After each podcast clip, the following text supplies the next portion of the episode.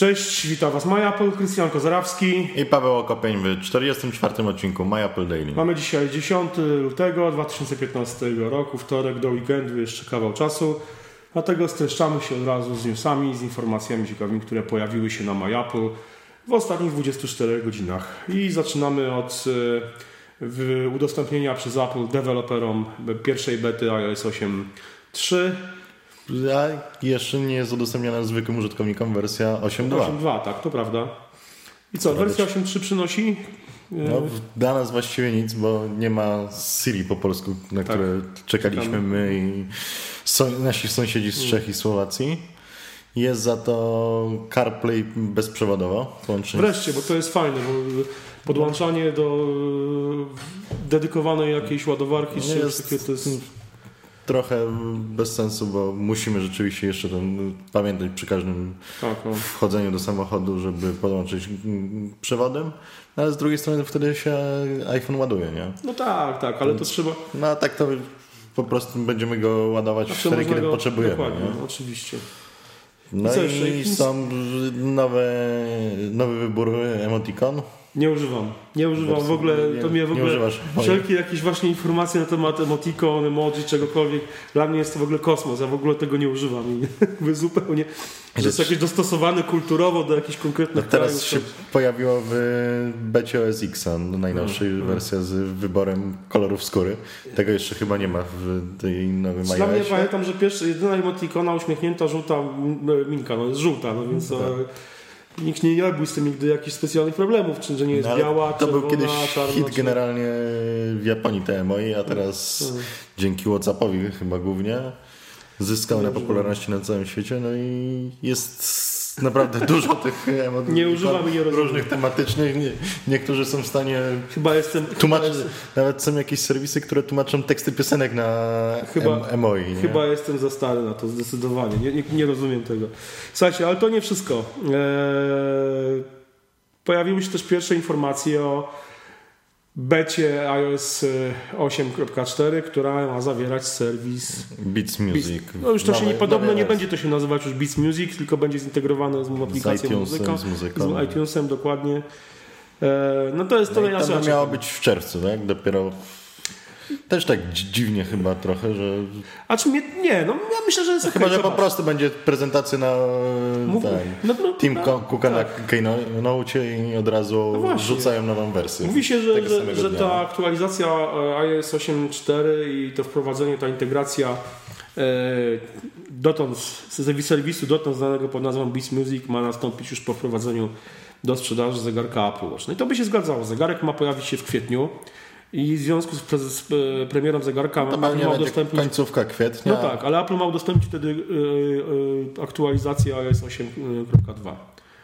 W maju będzie pewnie 8.3, czyli ta pierwsza beta, która teraz się pojawiła. No akurat na początek czerwca, kiedy będzie keynote otwierający konferencję WWDC i wtedy Tim Cook powie, mamy już w końcu iTunes działa tak jak trzeba, oferujemy muzykę na żądanie i właśnie wypuściliśmy aktualizację. No i też tam 8.4. Chyba w 8.4 zniknęło oznaczenie beta iCloud Photo. A no, więc, no właśnie. Więc to też się pewnie pojawi. Pewnie wtedy. No, na przełomie maja i czerwca powinny być duże aktualizacje. Nie uważam. Na pewno nie pojawi się to moim zdaniem w AS 9, bo AS 9 pojawi się dopiero we wrześniu. No, tutaj ten serwis muzyczny musi chyba ruszyć w pierwszym półroczu, żeby... Zresztą AS 9 ma być tylko zawierać tylko poprawki. No tak, to właśnie też kolejna rzecz, która wypłynęła, że AS 9 zaczynają się pojawiać pierwsze plotki, no i tam nie ma być nowości, ma być poprawa stabilności, optymalizacja. No w sumie dobrze. Tak, ja jestem zadowolony. Myślę, ja już nie oczekuję specjalnie jakichś... To parę rzeczy takich... Może powinny być usprawnienia właśnie dla deweloperów w sensie widżety i te wszystkie możliwość tych dodatków stosowania tak, w aplikacjach, bo to było zapowiedziane z iOS 8, a praktycznie nie ma tych. To prawda. Nikt tego nie stosuje. Tak samo na razie niespecjalnie wiadomo i nie zanosi na specjalne nowości, jeśli chodzi o iPhone 6S, 6 Plus, S, jak zwał, tak zwał. Chodzi oczywiście o kamerę, o aparat. Dalej będzie to 8 megapikseli i moim zdaniem też no też nie narzekam. Może powiększą matrycę, jeżeli powiększą matrycę, będą lepsze zdjęcia. No tam była mowa chyba o tym, że będą dwie soczewki, tak? Nawet będzie opcja zoomu optycznego. No i to by było zdecydowanie lepsze. Fajne. Nie ma co walczyć na megapiksele, zwłaszcza, że to jest wystarczające do tego... Dokładnie. Na czym oglądamy te... Ja pamiętam jeszcze może nie kilka, ale powiedzmy 8 lat temu, czy 9 moi znajomi, którzy zajmowali się fotografią mniej lub bardziej profesjonalnie, robili zdjęcia lustrzankami cyfrowymi, które miały 5 megapikseli i jakoś dawali radę. Więc pamiętam takiego hapeka, który był na Pentaxie, lustrzanka bez wymiennej optyki, jedna z pierwszych, taka z 2002 chyba roku, która miała 2,1 megapiksela i do tej pory jakość zdjęć z niej jest naprawdę dużo lepsza niż nowych kompaktów, a mniejsza rozdzielczość, prawda? Ale sama jakość była dobra. No i tutaj też 8 megapikseli to już jest rozdzielczość wystarczająca, a liczy się jeszcze poprawa jakości, Dokładnie. Chociaż i tak jest naprawdę nieźle w tej chwili. Dokładnie.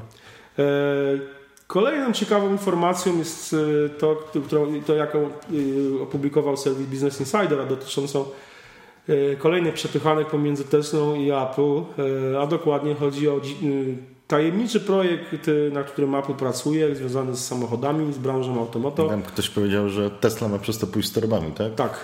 Tak, być może. No zobaczymy. Nie wiadomo tak naprawdę o co chodzi, bo oczywiście pojawiają się od razu domysły, że być może Apple faktycznie planuje jakieś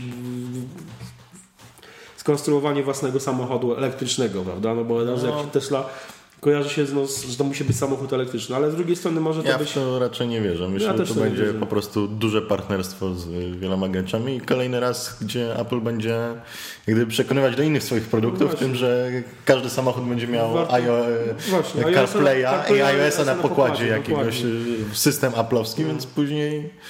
Warto słuchajcie, pamiętać o tym, że właśnie w Tesli znajduje się 17-calowy wyświetlacz dotykowy, który tak wygląda trochę jak taki ogromny iPad i tam się znajdują wszystkie informacje, nie tylko radio, możliwość odtwarzania muzyki, ale w zasadzie za pomocą tego panelu można sterować całym samochodem i być może o to chodzi. Może Apple chce z tego typu rozwiązaniem wyjść na rynek automoto i nawiązać partnerstwo z producentami samochodów. Zobaczymy.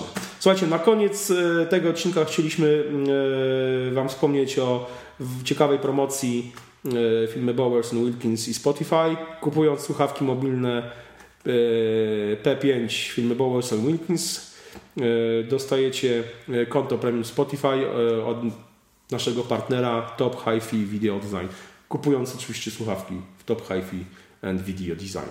To warto skorzystać generalnie ze Spotify, to premium jest naprawdę w tej chwili ciekawszy usług. Zdecydowanie. A i sprzęt Bowers & Wilkins też do najgorszych nie należy. Słuchajcie, dzięki serdeczne, do zobaczenia jutro, trzymajcie się. Na razie, cześć.